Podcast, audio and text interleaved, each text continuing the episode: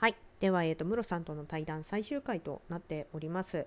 えっ、と、この5回目なんですけれど、いや、5回目というより、この全体5回を通してですね、改めて振り返ってみると、やっぱりこう、文化人類学者の独特なのか、それとも、えっ、と、人文学を学んでいる人たちが、っていうふうに考えたらいいのか、ちょっと正直言うと私の中での知見は溜まっていないんですけれど、えっ、と、社会をの切り取り方というか、こう私が普段眺めている社会の、ま、見え方をまた一つ変えてくれるっていうのが常に、えー、とムロさんとの会話の中では起こっているなっていうのが私の感想です。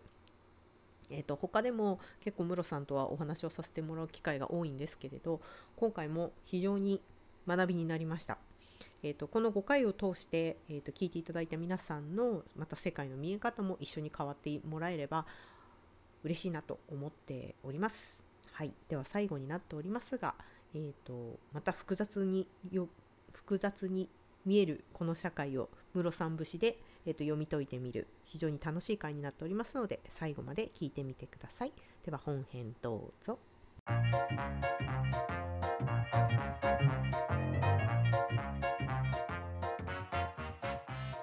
なんか、生きる意味みたいなのを持ってる人はいいですよね。そうね。冷めた目で見ちゃうと、それって自己欺瞞じゃないみたいな見見方しちゃうから、もうその、そそうそうの視点を得た時点でもうアウトなんだけどな。だから、なれないんだよな。だから僕、人に嫌がらせしたいんですよね。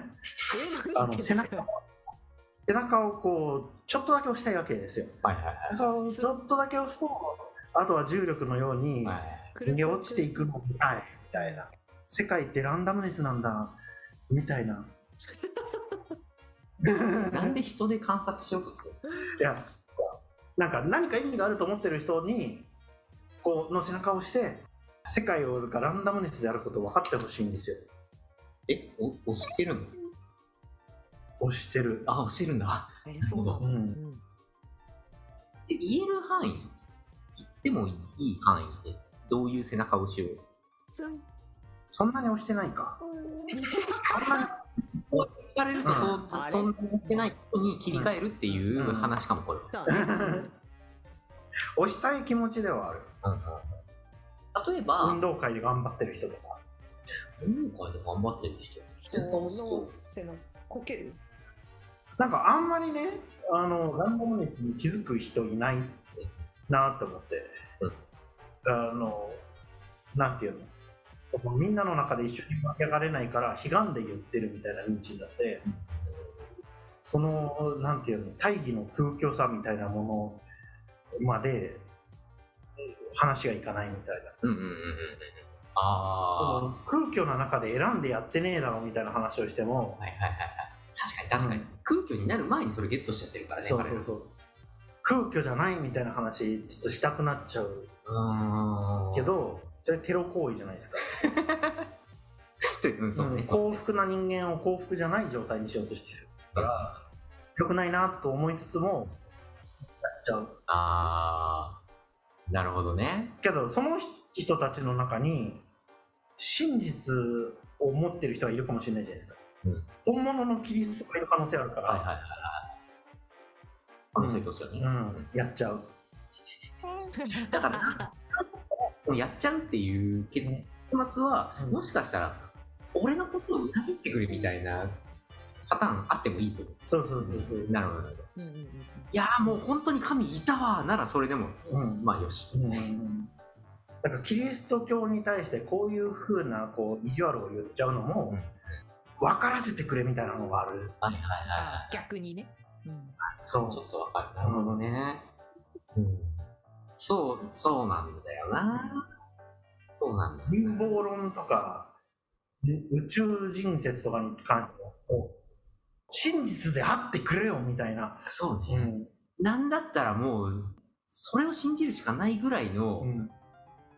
すごい情報もしくはロジックうん。に出会っうん。たら、それもそれで一つの幸せというか、望むシナリオかなっていうのも、まあまあ、感覚的にはわかる。うん。そうそうそうそう。んなるほどねなんかあのバキドウのピクル対武蔵みたいなあの知るね。ピクル対武蔵の時に武蔵があの回切っても死なねえやついないかなってずっと思ってたんだよねって言ってて、うんはいはいはいそなるほど。うん、あ、だからより強大なものにやられたくて、えー、いろんなものを通じて回る行為をしている。最終的には己を滅ぼしてほしい。パターンの分からやつね。せてほしい。なるほど、なるほど。ランダムネスじゃないんだって思ってほしい。そうね、一度空気を経験、経由しつつ、そこに落ちるんだったら、まあ満足ね。満足。あとはどんなに空虚だって言っても認めないとか。うんうんうん。だからその認めない人たちの中に本物がいるんじゃないかっていう、はいはいはいあの気持ちがあるわけ。はい。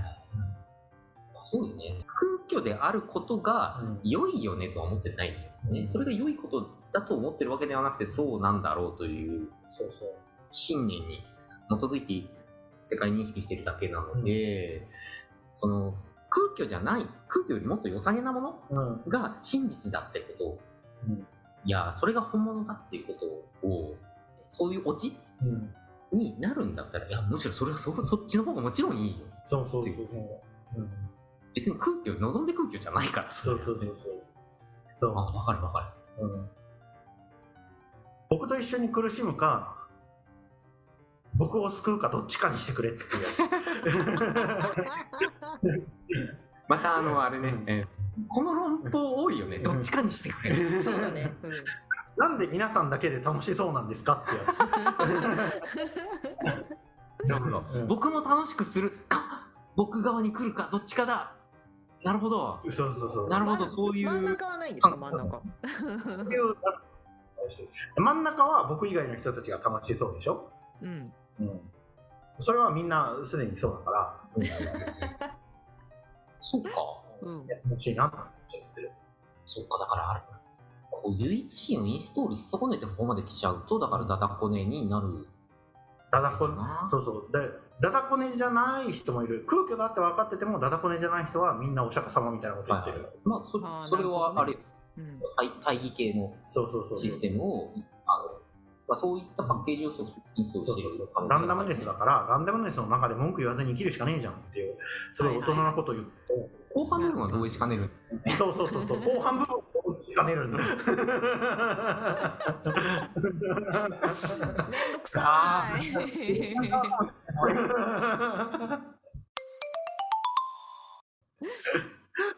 けどなんか今会社でどうしてもチームを率いなきゃいけないみたいな時になった時に、文句言ってる場合じゃねえなみたいなことあるわけですようんだから言ってることもわかる、うん世の中いろいろ理不尽あるけどその文句言わずにやるしかねえじゃんっていうお釈迦様が言ってるのはもう確かにそうで、僕もそうせざるを得ないなっていう局面はあるけど、嫌だ嫌だって気持ちですよね。ああ、だからそういう局面はあれど、うん。えー、1位がまあそれみたいな世界認識にはちょっとまうん。そう。た至ってはいないそうならずにどうにかなるようにどうにかしてくれみたいなやつですよね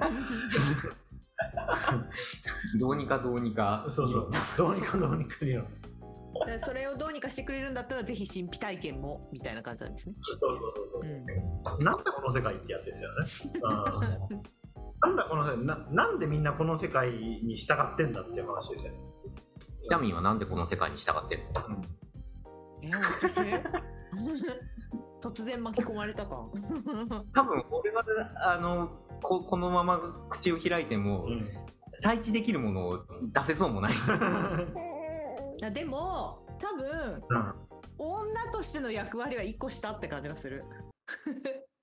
あ産んだからね。供か。うん。子供か。そうなんだよな。子供は結構あれなんだよな。子供は子供の結構外でうん。そうそれは。子供ってうん。自分に責任持ってないじゃないですか。うん。あの自分の子じゃなくても、うん。あの僕に対してのこのなんなんていうの？ロローアージェネレーションいうのは、うん。一緒だったっていうのはあの僕に対して世界のありように関する責任を持ってないじゃないですか。むしろ僕が世界のありように対する責任を彼らに言ってるじゃないですか。あまあああらかじめいる存在だからね。そうそうそうそう彼彼ららにとっては、ね。彼らに先駆けて世界に存在してたっていう存在だから責任を持っててでやっぱあれなんですよね。文句言えないっていう話になってくる。こういう話を、まあ、い今のあの話とは全然性質と違うけど、なんかそういう難しい話になった時に責任の話になったり、うん。その時系列的なあの話を起点とする時に、足払いみたいな感じでよく出すからちょっとやってみると、うん。なんで時間が直線で流れてると思ってるうん これ導入すると結構どうでもよくなる。あなんあいやまあ単線的に流れていって時間って流れるの？本当に。なんか確認した？みたいな。時間が別に。ね。じゃなくても、それこれって時間の概念じゃなくて、うんやっぱ社会性生物として社会に対する公の義務をどういうふうに持つかっていう話だと思うんですよ、なるほど、なるほど。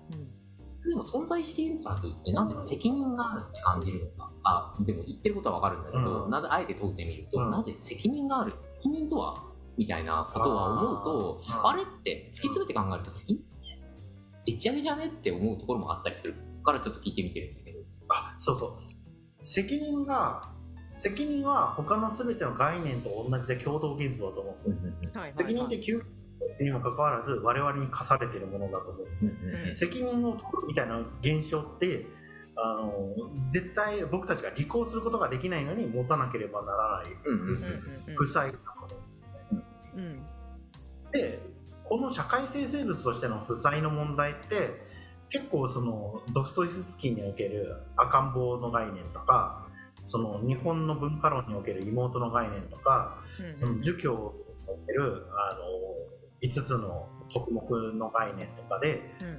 あの説明されてる共同幻想なんだけどその社会っていうものを維持するところのそのなんていうの結構規定的なものとしてあのベースとなるものとしてここがあると思うんですよね。うん。だからこの責任を履行する存在として存在しないっていうことはあの社会に存在しないあということになりうん。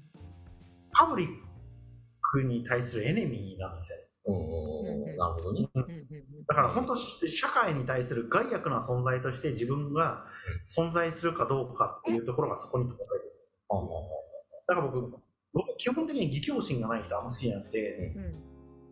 あの義教心がない人ってやべえと思ってるんですよ、うんうんうん、なんなんていうかな。あの何かがある時に身を挺することができない人とか、なんか撤退戦に入った時にしんがりを取ろうとしない人みたいなのって、はいはい。あの組織全体なり共同体全体なり群れ全体を常に危機にさらしてる人だかそれは、ら、うん。いわゆるフリーライダー問題っていうのがすごく近くないですか？フリーライダーともちょっと違うんですよね。平時においては、あの義務を果たすんだが責任は取らないみたいなああの義教心がない人っていうのは、なるほどなるほど。うん。あー。特定イベント責任っていうのは特定イベントでの発動。そうそうそうになるから。そうそう。うん。撤退戦の時に発生するんですよねやっぱり、なるほどなるほど。うん。それでえっ、とその理解の責任が、えー自分より下の世代に下の下の世代じゃなくてもいいんだけどそのなんていうかな共同体を左右するっていうポジションにない人にうん。ま対する責任として現れる。なるほど。すごくざっくりした切り方すると学生、えー以下学生。未就学児童と,、えー、と学歴の人たちとか、まああの日本で言うと投票権がない人。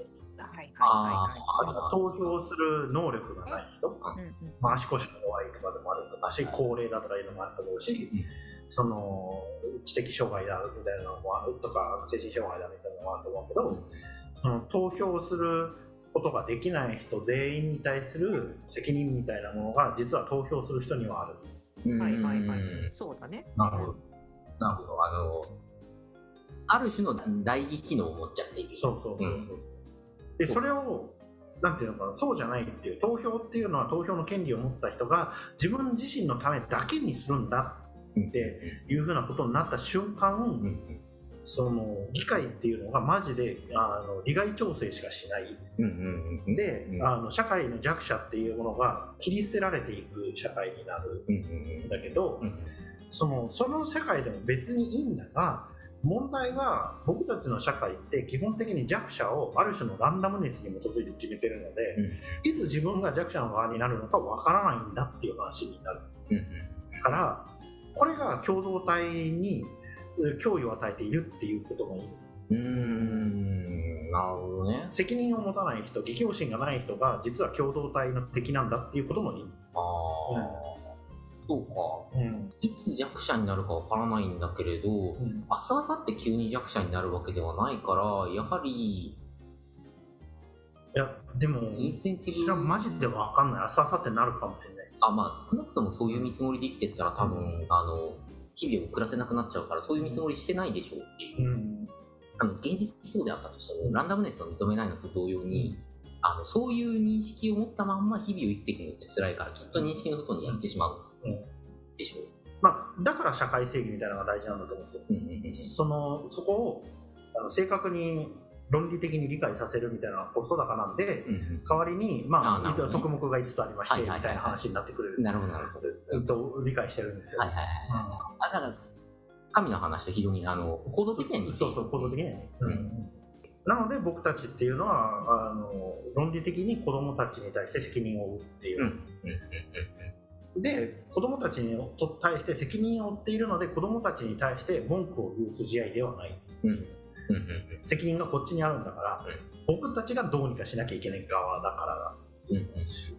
だしそれはその子供たちなり若い世代みたいなのに文句を言われても仕方がない存在になるっていうこと。うん。でチームを率いるってそういうことじゃないですか。はい会社においては。うんうん彼らが何をするかということに関して責任を組織の中で持たされていてうん。本来果たせない責任を持たされていてマジで何するかみたいな別にうん何？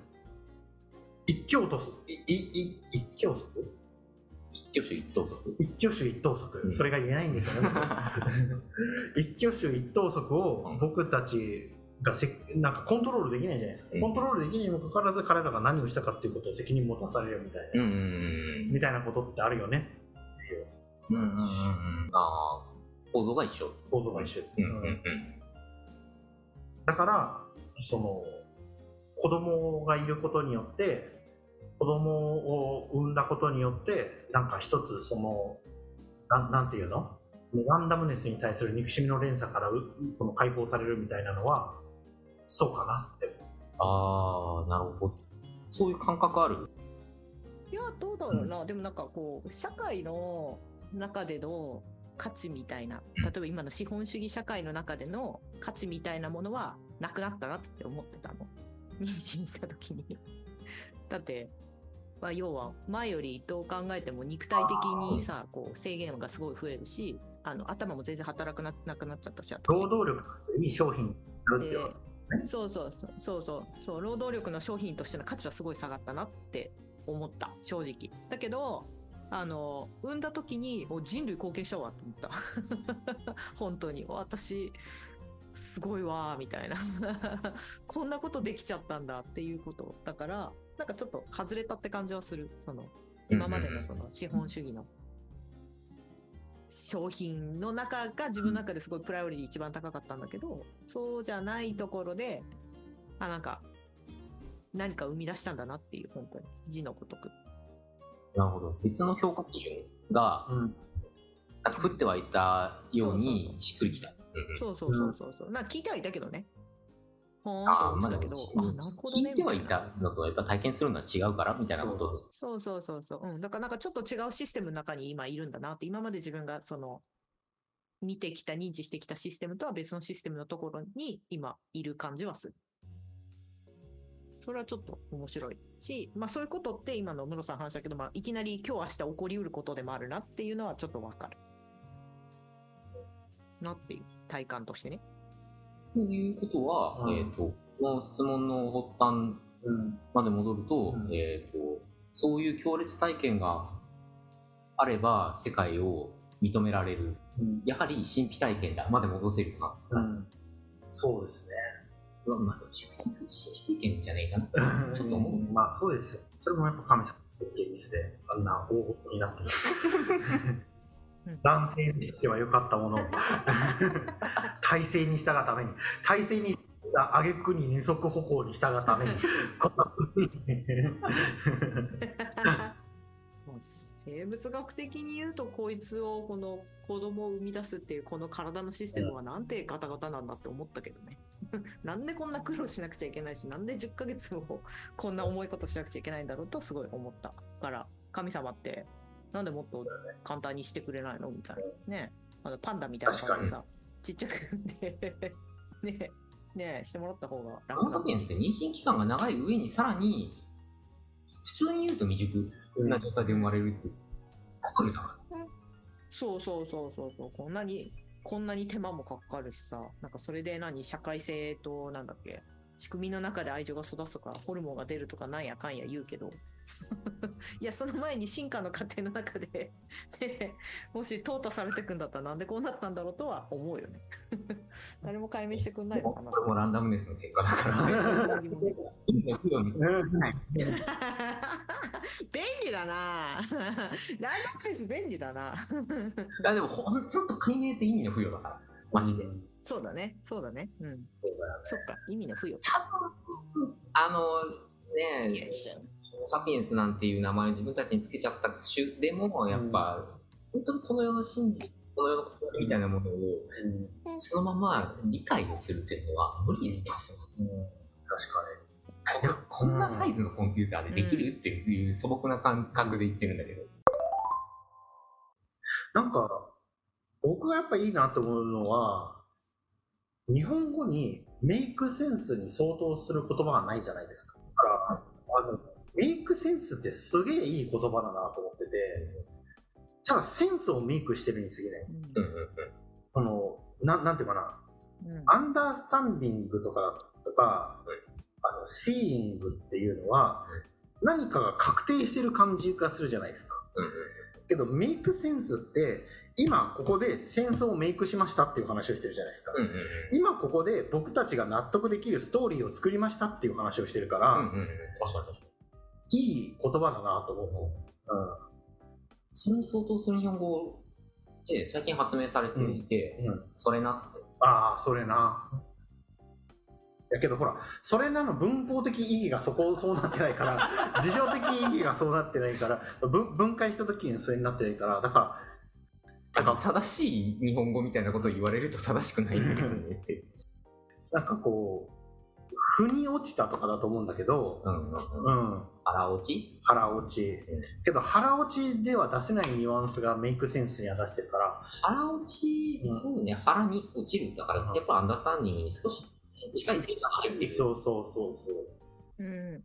勝手に落ちてるみたいなやっぱ客観性が出てますうんうん。メイクセンスしてるのはそれがメイクをセンスしたんだっていうことを言ってるから、しかもそれって相互作用の結果としてしか多分使わないだろうっていうところが、なんか特殊性のある表現だな。そうそうそうそうそう一方から一方への情報伝達だとすると、うん。これに時間的差異があってもいいんだけど、うん。センスメイキングするには、うん。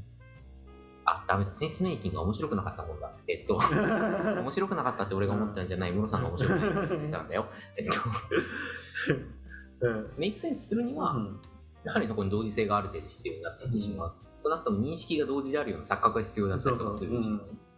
そうそう。だだから人類学がメイクセンスするっていうあの本の主張自体はその通りだなと思うんですよ人類学が何か客観的な真実についてものすごく語ってるかって言ったら別に語ってなくてこういう話があるよねこういう話があるよねとこの2つを合わせるとこういう風なセンスをメイクできるよねっていう話をしてる。うんうんうんでうんうんまさに意味。そうそうそうそう。ラトゥールが言ってるのはうん。科学ってすげえアンダースタンディングやってるように腑に落としてるような感じ、ふりしてるけど実はメイクセンスしてないですか？っていう話を多分ラトゥールはしてて、うん。うん。確かにね。で科学者に嫌がられてるってやつだと思うんですよね。まあ確かに嫌がられるよね、あーでもそういうのって科学の中からもあの似たことを言っているのを全く聞いたことないかっていうと、あるといえばあるぐらいまあそれほどまでに科学を信じられるんだったら科学を信じてみたかったと思うんだよな。そこまでいったら神と機能。まあだからすごく神神と近い運用ができるんだったらまあ便利。でもほら、デビッド・グレーバーがブルシット・ジョブの中でやってるのも、資本主義みたいなものを見たときに、こういう風に見たらメイクセンスするよねっていう話をしてるんだと思うんですよね。うんうんうん。今にして思えばそうですね。で、それを、なんていうかな、グレーバーが言ってたのが、この本をすげえ批判する人種っていうのがいて、うんそれは経営者だって言ってるんですよ。で、深井龍之介もあの本にすげえ批判的なんですよ。うんうんで、あの、それは理解できるっていうか、そのビジネスの原理みたいなストーリーの中で生きている人が、別の軸から出てきたセンス、メイクセンスにしてるやつっていうのを、うんその認められないっていうのはそりゃそうだろうっていう話かなって思うんですよね。うんなで、ラトゥールを科学者が嫌うっていうのもそりゃそうだろうと思うんですよ。うんそりゃそうだろう合戦みたいな。そらそう、うん、そうねけ。どそのぐらい激しくビジネスとかを信じたかったし、うん科学とかを信じたかったけど、うんその人類学とか学んじゃったから、全てはランダムビジネスの中でメイクしてるみたいな話になるとなんかこう嫌だな、うん僕僕が欲しいのこれじゃなかったみたいな そう。それ巨大ブーメランだよな。うん。文化人類学というジャンルもそうかもしれないし、ある種の、あの、境界領域に手を出しちゃうような、あの、学問でも似たような体験する人いっぱいいるんだろうなっていう気がしてて、この気づきは自分が不幸になる気づきだったっていう タイプの。ああ、なるほどね。確かに。うんそう探せば結構いるのかも、そういう。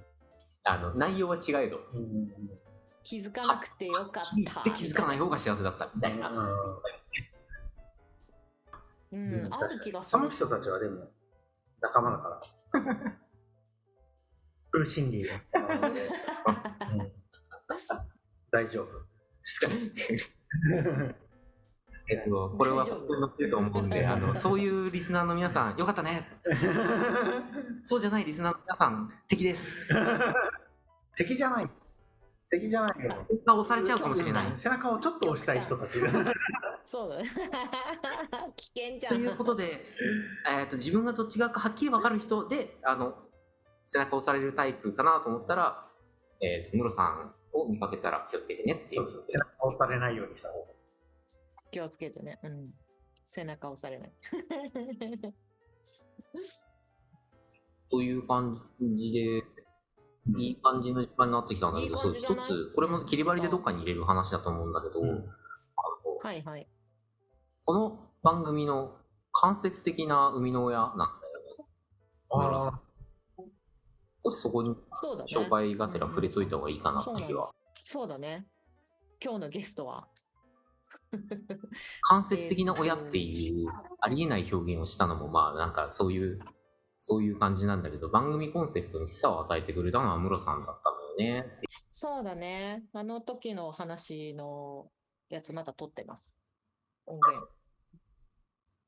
すごく学びになりました。あの、この番組は役に立たないという表現をしてるけど、まあ、うんあらかじめ役に立つということを標榜する、その動きを放棄した。なんか長く言うと放棄そうそうみたいな。しょっちゅう言ってるけどね。役に立たないって言ってるわけなんだけど、あの、これ実は番組の初回を作る前に、木村さんに時間もらって話、うん。うん。3人で話したところから若干置いたものうん。です。そうそう解かないそう。となそうなんです思います。実は海の親って。そうまさにメイクセンスくれたんだよ。一つのストーリーをうん。作った。そ う今回ゲスト出演は、そのような、なんていうか、河川回収みたいな。えっ、と、今回のゲストは、どうせ死ぬ3人から、室越さんをおはい呼びしておりました。でも、これでどうせ死ぬ3人の室越さんをお呼びしたってことは、他2人も呼ばなきゃねっていう話で。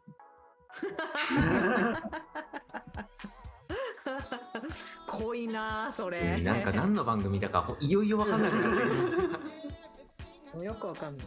あでもばっかった。あれじゃないですか。番組コラボすればいいんじゃないですか今度。あうん5人で。ー交換留学みたいな。そう交換留学みたいな感じで。やればいいんだと思います、はい。よければだけど。ということで、えー、室越龍之介さんをお招きしました。ありがとうございました。ありがとうございました。ありがとうございましたまた来てくださはいいよければ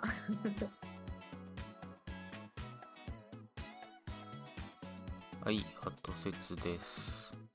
全5回ですかね、結果的に。全5回になったムロさんゲストのシリーズでした。ナンバー44でも言いましたが、音質については重ね重ね申し訳ないです。まあ、頑張ったには頑張ったけど、こんな感じ。なんで、まあ、ご容赦ください。で、えー、と、本編に関連した話でちょっと膨らまそうかなと思ってまして、委任の話があったじゃないですか。中盤ぐらいかな。それとちょっと似たようなタイプの話をムロさんと別のところで話したっていうか話が出たんですよね。と自由についてなんですね。で、まあ、責任についても本編の振り返りになりますが同様にあの絶対的にそういうものがあるかっていうのをすげえ突き詰めて考えるとまあないな。でもそれがあるかのような共同幻想としては成立してる。っていうね。なんかこういうタイプのやつで責任とか自由とかってまあ似てるなと思って。で自由の話になった時にあるかないかを突き詰めて考えるとやっぱないってことにはなるんですけど自由があるものとみなした社会運用をするかどうかについてはあるかないかとはまた別の次元の話でうんとあるものとみなして社会運用をするのに何か理由があるなら否定されるようなもんでもないかなみたいなそのそのの議論ではそういうなんか似た考えをあの持ってたんですよ私もムロさんも。で、まあ、この自由の話と構造が似てるだけあって責任についても同じことが言えるかなって感じしましたね。ただうんと一方であるかないかを突き詰めて考えたんだよ。その結果ないんだけどあるものとみなして社会を運用しましょう。って考える筋道といきなりある責任にしろ自由にしろいきなりあるから始まる人ではちょっと異なりますよね。表面的には責任なり自由なりがあるっていう運用をすることで、えー、と動きが似てるので合意してるかのような動きをするはずなんですけどその2つの立場とも似た動きをすると。でも、うんと、みなしと本気であるって信じてる2つの立場の人はそのあるとみなした運用をする理由に違いがあるから理由に抵触する出来事があると揉めるだろうなって。しかもこれが理由について深く踏み込んであの相互理解みたいな動きにならない場合は空中戦になるんだろうなという感じがして。うんなので2つの立場の人たちは互いの信仰告白であるとか互いの信仰は容易には変わらない前提でも置くとかまあそういうくらいの工夫が必要なのかもな。